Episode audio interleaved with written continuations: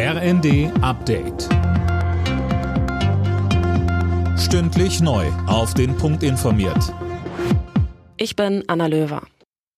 Bei der Durchsuchung der Wohnung von Ex-RAF-Terroristin Daniela Klette haben Ermittler Waffen gefunden. Das hat das LKA Niedersachsen bestätigt. Laura König mit den Einzelheiten. Laut der Bild wurde auch eine Panzergranate bei der Durchsuchung entdeckt. Nachbarn mussten demnach währenddessen ihre Wohnungen sicherheitshalber verlassen. Klette war am Montag nach jahrzehntelanger Flucht in Berlin-Kreuzberg gefasst worden.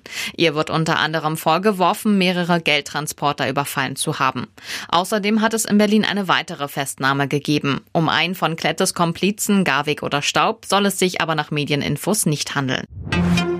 Ex-US-Präsident Trump will für mögliche Straftaten während seiner Amtszeit nicht zur Rechenschaft gezogen werden. Das oberste Gericht der USA befasst sich nun damit, ob er als Ex-Präsident Immunität vor Strafverfolgung hat.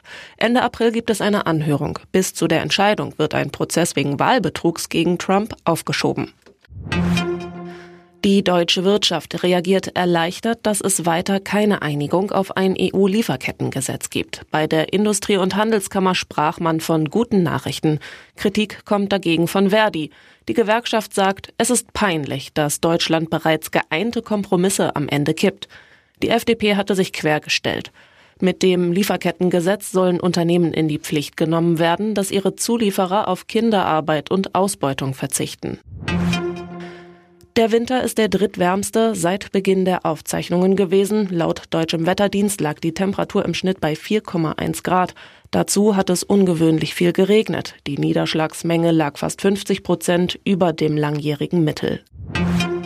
Die deutschen Fußballfrauen haben das Ticket für die Olympischen Spiele gelöst. Im Nations League Spiel um Platz 3 gegen die Niederlande gewann das Team von Bundestrainer Rubesch mit 2 zu 0 und darf im Sommer zu den Olympischen Spielen fahren.